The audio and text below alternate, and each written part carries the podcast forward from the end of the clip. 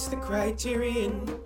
It's the criterion. Criterion. Criterion. Criterion. N, N, N, N. Project. Everybody. Welcome to the Criterion Project. We are here for episode seven. We are talking about the classic film Top Hat, and it's going to be really fun. And I'm Rachel, and Conrado is here. Yes, he is. Hey, Yes. Rachel. So, how have you been? I've been pretty well. Uh, I've been very busy, but I did find enough time to watch Top Hat, which All we're right. about soon. Good. I'm excited. Have you had a chance to watch uh, anything else on the Criterion channel? Um, I don't think I have because I've been really busy with work. But I made an interesting discovery about the Criterion channel, Yeah. which is that uh, if you are on Letterboxd, there's a Letterboxd user named Corey Atad, and he seems to have uh, information on what movies are leaving the channel for Oh. October and November of this year. So that's really uh, useful for us for planning and also for everyone who wants to know what's going to be leaving soon so they can catch up with it before it's gone.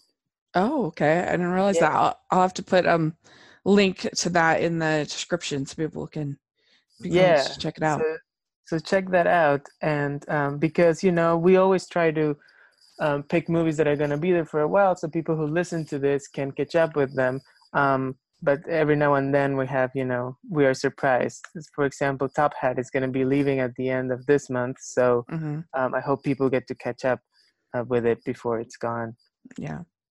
Yeah. Uh, I only watched one other one. I watched uh, The Gay Divorcee, the other one of the other uh, Astaire Rogers films that's on there now. And it, it was good. Uh, we'll talk about sort of their chemistry in a bit, but I do think they have wonderful chemistry. And I, you know, I love screwball comedies, so I enjoyed it. It's it's more the Gay Divorcee is more uh, challenging uh, in a way because it has i mean the the dance numbers are very long there's one that's over 15 minutes uh, and and i mean i like i like dance. I do but i don't know. It's just different to have Alright. these long long long long long long dance numbers uh is something that kind of is just something you just don't have in movies now so it's a little bit of a uh, a, su- a surprise when you see that in these movies from the 40s Okay. 30s and 40s but i did enjoy it. It was it was fun.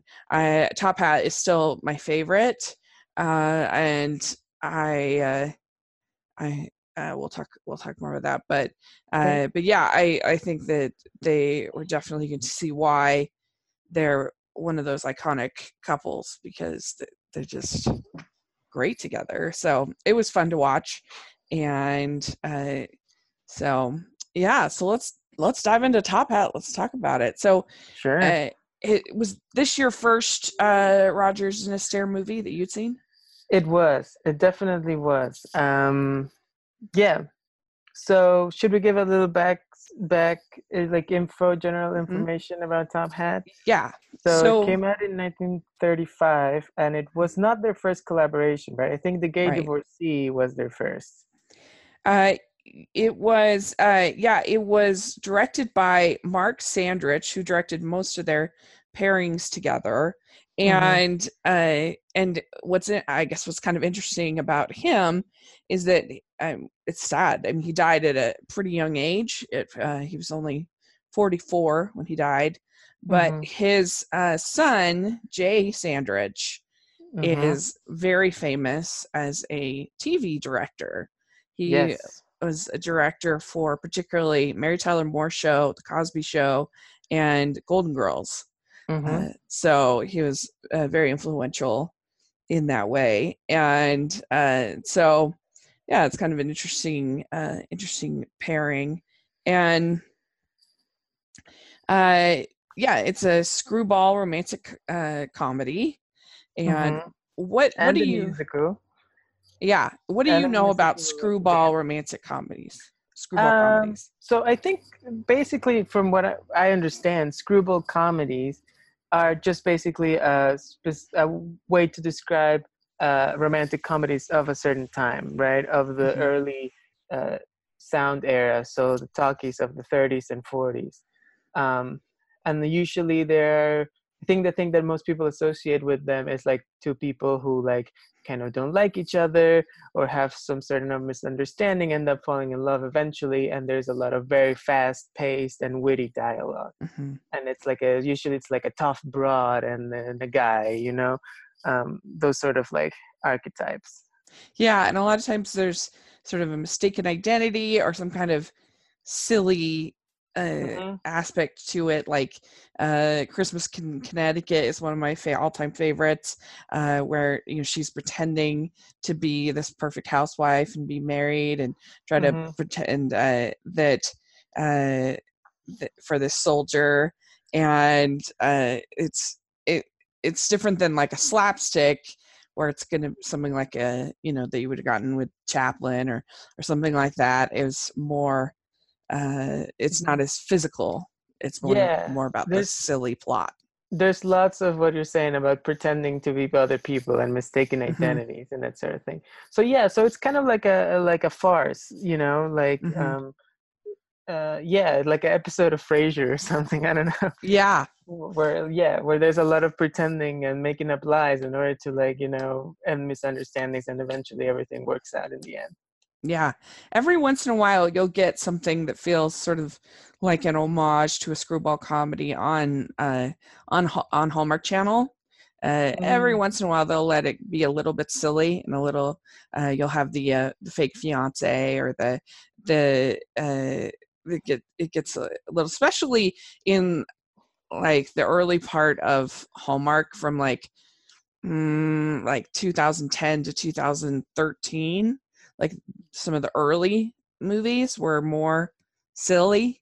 They've mm-hmm. gotten they moved away from that. Uh, but every once in a while, you'll see it kind of come in. They'll, they'll get sort of bonkers and be kind of fun, and uh, and uh, that's I enjoy that. it's like being a little silly, you know, mm-hmm. kind of thing. And yeah. so, yeah, this I mean, this movie was right up my alley. It's uh, definitely the kind of thing that I like and yeah, it's it stars uh, Fred Astaire, Ginger Rogers, who were uh, obviously a uh, they were kind of the Meg Ryan and Tom Hanks of of that era, you know, as far exactly. as a, a team that you think of together. And I think with good cause, I thought they had such great chemistry. Mm-hmm.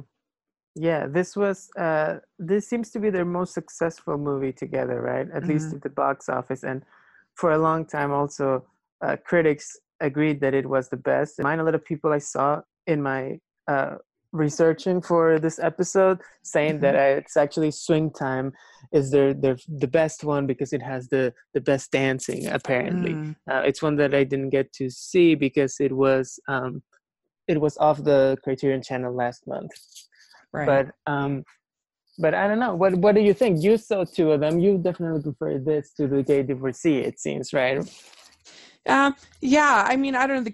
The, the it's just a question of uh, dancing versus plot. Like I like this plot. Uh, mm. it was a very simple plot, but I don't know. I liked. It's just it's just hard to watch 17 minutes of of uh, dance with I don't know. It's weird. I maybe I'm unsophisticated in that level, but it's a long time. Uh, and uh, you know, but you see it in tons of movies from that era, like American Paris, uh, Singing in the Rain has, uh, you know, the huge oh, Broadway yeah. ballet. Uh, I'm not. I'm not as into. I'm not as into dancing as I am into singing. Okay. Well, this movie has a lot of of dancing. Um, it has a yeah. little bit of singing too. Um, what should we talk about next? Why don't we explain the plot a little bit before we get into the details, right? Okay. Yeah, the music is by Irving Berlin, who is the best, mm-hmm. and uh, and yeah, so the uh, uh, the most famous song in the movie is definitely "Cheek to Cheek," and, and that whole sequence was really fun. I I really enjoyed it. But uh, but yeah, I don't know. I just like the story a little better than the gay divorcee story. But basically, it's about this. Uh, Fred Astaire plays this dancer uh, who comes to London with one of his friends named Horace. And Edward Horton is also in The Gay Divorcee. I don't know if he's in all of them, but anyway, his friend, his friend, while uh, while practicing uh, his dance, he wakes up the hotel guest downstairs or keeps her from falling asleep, I guess. And that's uh, Ginger Rogers. And she comes up eh, frustrated, uh, confronts him about the noise, and they immediately have that spark. And uh, and then she then they separate. He tries to find her, but she thinks that he is that he's Horace, who is married to her friend named mm-hmm. Madge.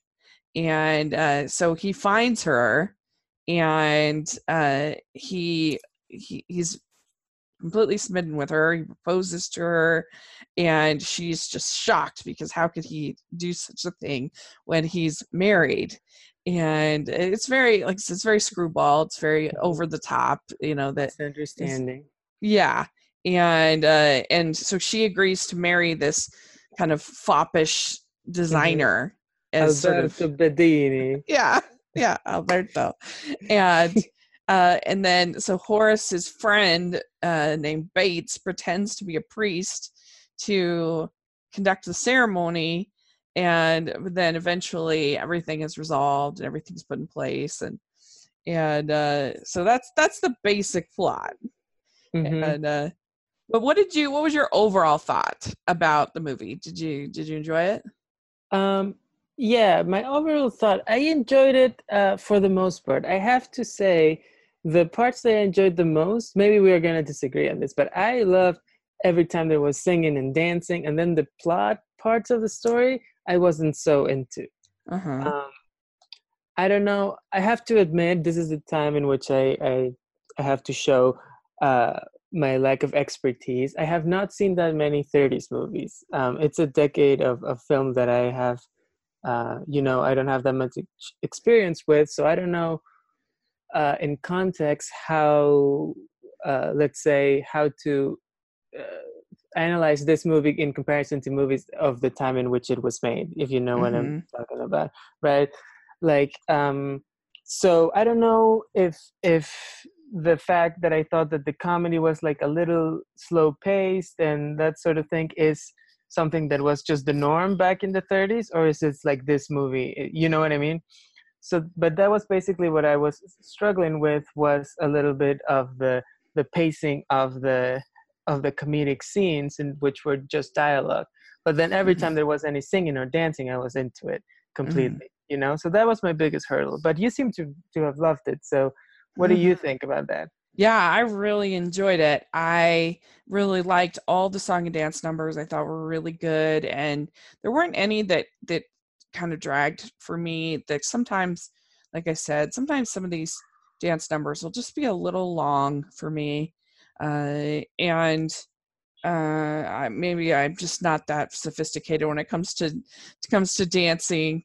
Uh, and uh, but uh, you know I love Irving Berlin. His, his songs are the best, mm-hmm. and uh, and I just thought they had. I thought the banter was really well done. I thought they had great chemistry, and you know I really like screwball comedies, so I I enjoyed it, and uh, I feel like a, a movie like this, it yeah, it does need to have really good dance and really good uh really good music but also great chemistry.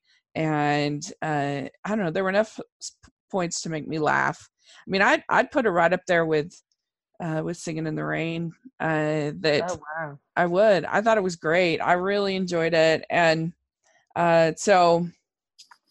Well, it's certainly regarded as a classic, so I think I'm a bit of the minority here. But um, um, I did enjoy the supporting characters. I mean, the guy who plays the Beddini, the Italian, with like a totally ridiculous accent. I thought that was pretty that was pretty funny. And then I did love uh, the wife of Horace. Her name is Madge, right? And she's yeah, played Madge. by Helen Broderick. And I thought she was she had some of the best lines. There's one when when she says something like, "Well, we all know that old men are uh, males," and she says it with such a disdain, which I thought was really funny. Um, yeah, Yeah. so I- so I definitely think there's a lot of funny things in the movie. There was just something about the pacing, and but then every time they started singing or dancing, it was I don't know. It felt like that's where Fred uh, Astaire and Ginger Rogers were totally, totally comfortable and in Mhm. control. You know, they were- it, obviously I'm like the Yeah. millionth person to say this, but they're incredible dancers. You know. Oh my gosh. Yeah, they were incredible.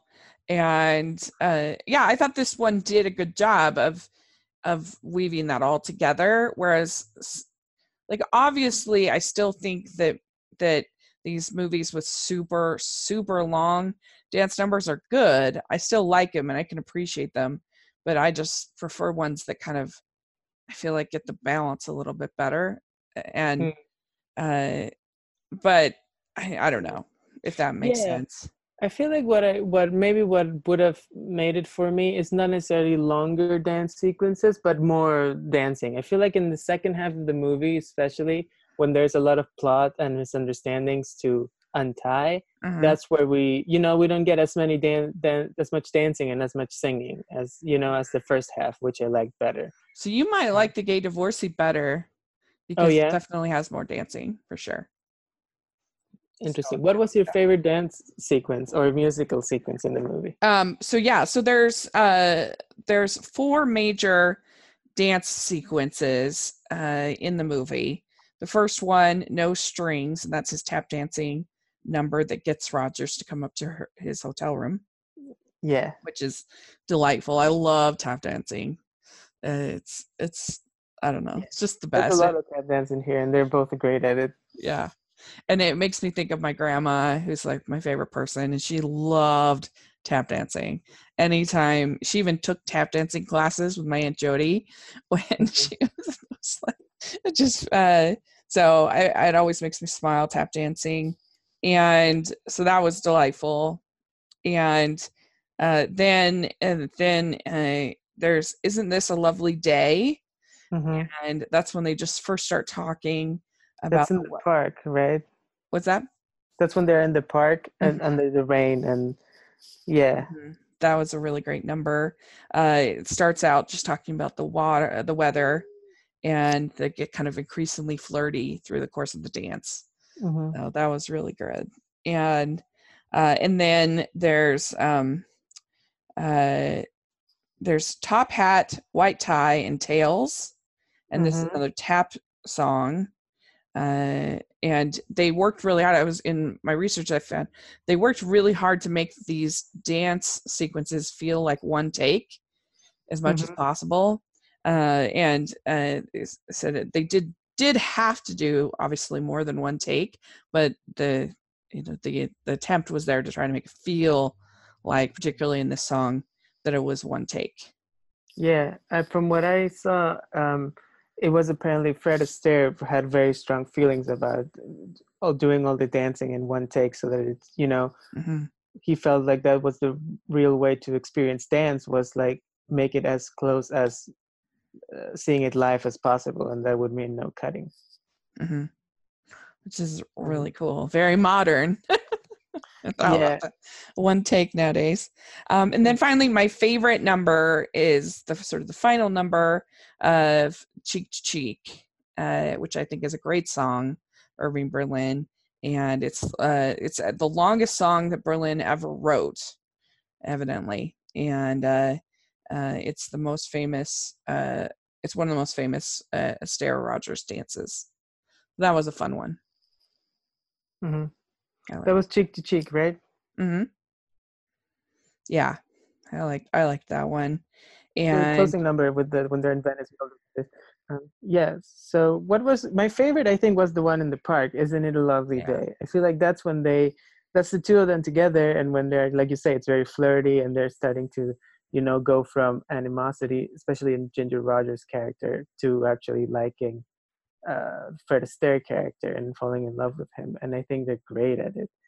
I think they, um, the way they balance, you know, sort of like being a little uncomfortable with each other and then growing comfortable, but at the same time dancing as effortlessly as they do. It's really impressive to me.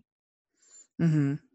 Yeah. I mean, and it's so impressive to me back then that I feel like the I don't know, this these stars like Gene Kelly and Fred Astaire, they're so versatile.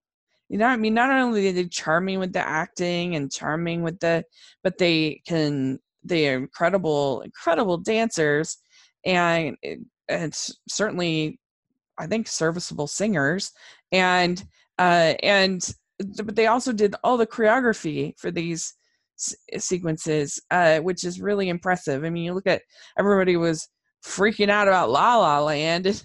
it's mm. they weren't out there doing the choreography, that's for sure. And uh, I don't know. I I just think that's something that I just is really really impressive that we that they just had such such a wide ranging skill set, mm-hmm. particularly the two of them.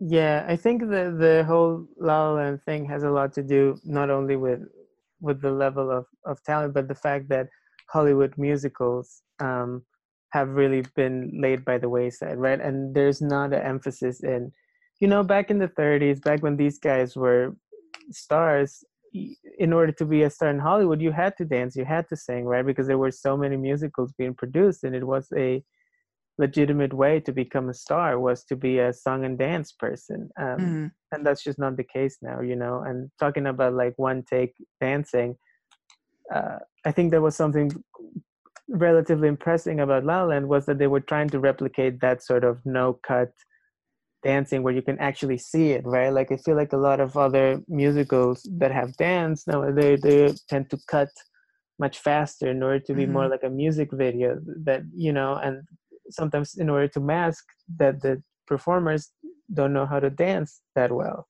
because right. they haven't been trained in this way right yeah especially uh, that was one thing i didn't like in um in chicago. Right. Yeah chicago the, cut, the editing. there mm-hmm. yeah. And, yeah and there's some other i can't think of the of the other uh, examples that i had in mind but yeah but it happens quite often nowadays. Mm. yeah. Um, so, and we've had a bit of a a uh, probably because of La La Land, we had a bit of a musical resurgence, which is nice uh, in the last couple of years. But uh, we're still waiting for that uh, true, in my opinion at least, we're still waiting for that true uh, musical kind of masterpiece. We haven't had. Yeah. Well, we only have to wait till December when Cats comes right. out, and then right. it's, oh, everything's gonna be fine. Yeah, yeah, it'll be definitely destined for the criterion channel oh absolutely. For sure. No doubt about it. Uh, so uh, so the yeah so uh, those are really all pretty great uh, musical numbers. And i mean they're just i just think their chemistry was so mm-hmm. wonderful mm-hmm. between the two yeah. Well yeah especially when they dance i think. You know one th- other thing that i i wish uh, uh, is that um, the singing and the dancing, there's some Astaire does so much singing, and Ginger Rogers doesn't really sing until the last song. And I thought that, um, yeah, I was just hoping that there would be a moment where we get a little more of, you know, like she has maybe a one tap number on her own. I don't know mm. what was going on there. If that was just how it was back then, I don't know. But um, yeah, that's true. Uh, that's a good point. Yeah she doesn't have her a solo uh in uh yeah. in this one at all and i can't remember i don't think in think Divorcee she does either. Uh, you know, the especially the last number, like she finally kind of knows, uh, knows the real identity. So this is the mm-hmm. that's the first one that they're a true kind of couple, I guess, if that makes sense. And everything else, there's sort of this this tension between the two of them, and then you know, yeah. cheek. So. Yeah, you're saying that's why she sings in the last one, as in not yeah. in the others. That makes sense. Yeah, that is that seems like a you know like a like a specific character choice that they're making. Um, yeah, I guess it makes sense for the story. I just, you know, I just was just wondering. It's just because I was waiting for it. I was like, okay, when is she gonna have her number? And then it just didn't really come. Yeah. even though she's great anytime she dances. So you know, it's not like she didn't get to showcase Right. her talents. Yeah. Uh, so maybe she wasn't great at tap as good at tap dancing. I I don't know. Well, I think from I'm not sure if this is totally true, but from what I've read, it seems like Fred Astaire was regarded as a in a way as a much more of a of a tap dancing uh you know like great than Ginger Rogers, right? And and, people always talked about him and not so much about her and I wonder which came first, but there's this very famous and I don't know if it's actually real uh story about people asking her um if she's as good a tap dancer as Fred Astaire, and she responded supposedly saying, "Well, I do everything he does. I just do it backwards and in heels. Double standard in that way." That's funny. That's- cool. That I don't know. I like that. She sounds like a cool lady. Uh, and uh, yeah, it, it would be interesting. It would be interesting to know. But but anyway, so yeah, there you go. It's a pretty simple movie Yeah. uh, as far as you know what it's trying to do. But I just found it really entertaining, and I really enjoyed watching it. And so, uh, what do you think makes this a Criterion film? Um, I think it has a lot to do with the um, the sort of like the legend of Fred Astaire and Ginger Rogers as like these amazing musical um, performers, right, and movie stars. Um, well, we we should say that um, this movie is in the Criterion Channel, but technically has not been released as a Criterion DVD Right. only one of the Fred Astaire and Rogers movies that's been released is that is Swing Time, which also made me wonder maybe that's why people have like suddenly decided that that's the best one. Maybe just because it's the one that was released by Criterion. Maybe. Sometimes it happens like that a little bit. I feel like, um, but I think this definitely is regarded as a classic, Yeah. and um, it makes sense that it would be showcased. Also, because I feel like the Criterion collection doesn't have that many musicals in it, and it's one of their blind spots. So I'm I'm Mhm. happy that they are like you know showcasing some of that. I Yeah. feel like since musicals tend to be comedic and light, especially early musicals, um, and we tend to associate Criterion with like serious art cinema. You know what I mean? hmm Uh, it's Yeah. nice that they're branching out into that. There's not that many romantic comedies in the Criterion. Hmm you know, so that's kind of nice too. Uh, yeah, I mean, I just say it's just such so well made on so many levels as far as the dance and also the, you know, if you're looking at it as a screwball comedy, I think it's very well well done. And uh, so, yeah, what where do you think it ranks on the Criterion scale as far as uh, the scale of pretentiousness, like we like to talk about? right. I think this is absolutely not pretentious at Yeah. all. This, you know, back when it was made, this is like a, the Avengers Endgame of its time. Basically, it's just like popcorn for Yeah. the masses, right? hmm Same, Uh, I, I completely agree. i i said not pretentious at all. Yeah, exactly. That's what I would say too.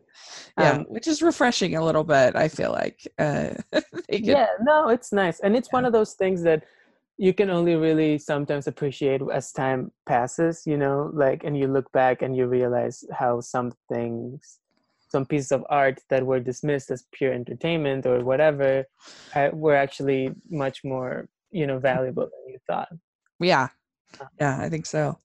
And so, all right, uh, let's uh, talk about uh, our next uh, next episode. What what we uh, have in, have planned for October. well i actually have a bunch of trivia uh, that i have uh, still from my research about top hat if you want to hear that really quick let's do it. just a couple of things. One is that apparently Lucille Ball is in this movie in a very sh- small role. Oh. She plays the. She was very young at the time, and she plays the. She plays the flower girl. I don't know if you remember early in the movie. There's a scene in which he buys flowers for Ginger Rogers to Uh-huh. send to her room, and then there's this flower a clerk, a man, and then this girl who are talking about like who they basically deliver the exposition of who Ginger Rogers is and that she's engaged and whatever to this Italian guy. Uh, and that girl is Lucille Ball. I didn't recognize her, but then I read this on Wikipedia. That was uh, That is cool. Um, I also have Cheek to Cheek, was nominated for the original song Oscar in 1935, but it lost shockingly to a song that I've never heard of called Lullaby of Broadway from the movie Gold Diggers of 35. So, um, probably not the right call. Probably not. it sounds familiar to me, the Lu- Lullaby Broadway. For Maybe some it's a, reason. it's a not well-known song. I mean, you know, I would, I hope it is, since it beat out one of the great standards of American, you know, songbook. Yeah, I'm. I was just looking it up, and it looks like it was sung by Doris Day. Uh, Probably in a cover. I think 35 is a little early for Doris Day. yeah, in um, uh, it looks like she did it in, uh, in like 1950. Uh huh. Yeah. something like that.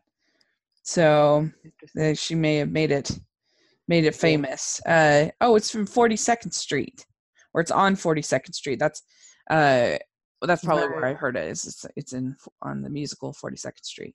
Well, there you go. Yeah, but yeah, you're right. I mean, Yeah. hello, Irving Berlin. Uh, that is interesting.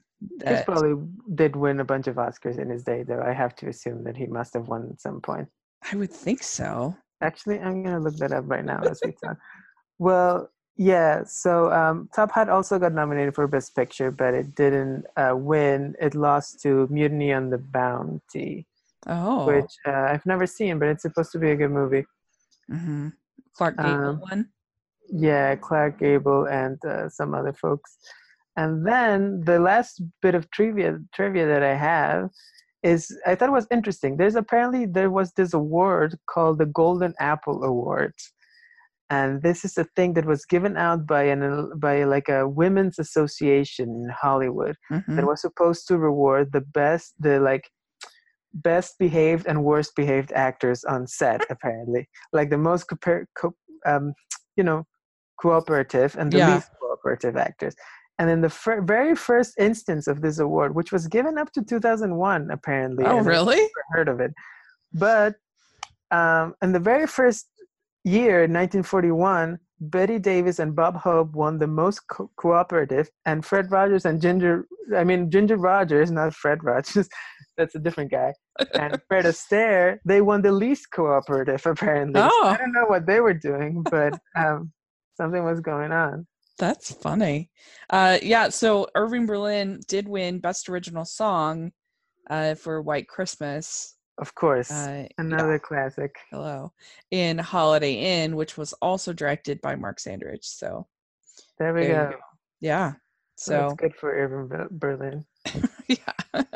um, but, uh, but yeah, that's interesting. And uh, so we, we should say, I forgot to say at the beginning, that we have now our own feed for the Criterion Project. Uh, that it's not on Rachel's reviews anymore, and uh, it's uh, it's it's with Anchor podcasts that we've uploaded, and, and it'll slowly go to more and more of the services.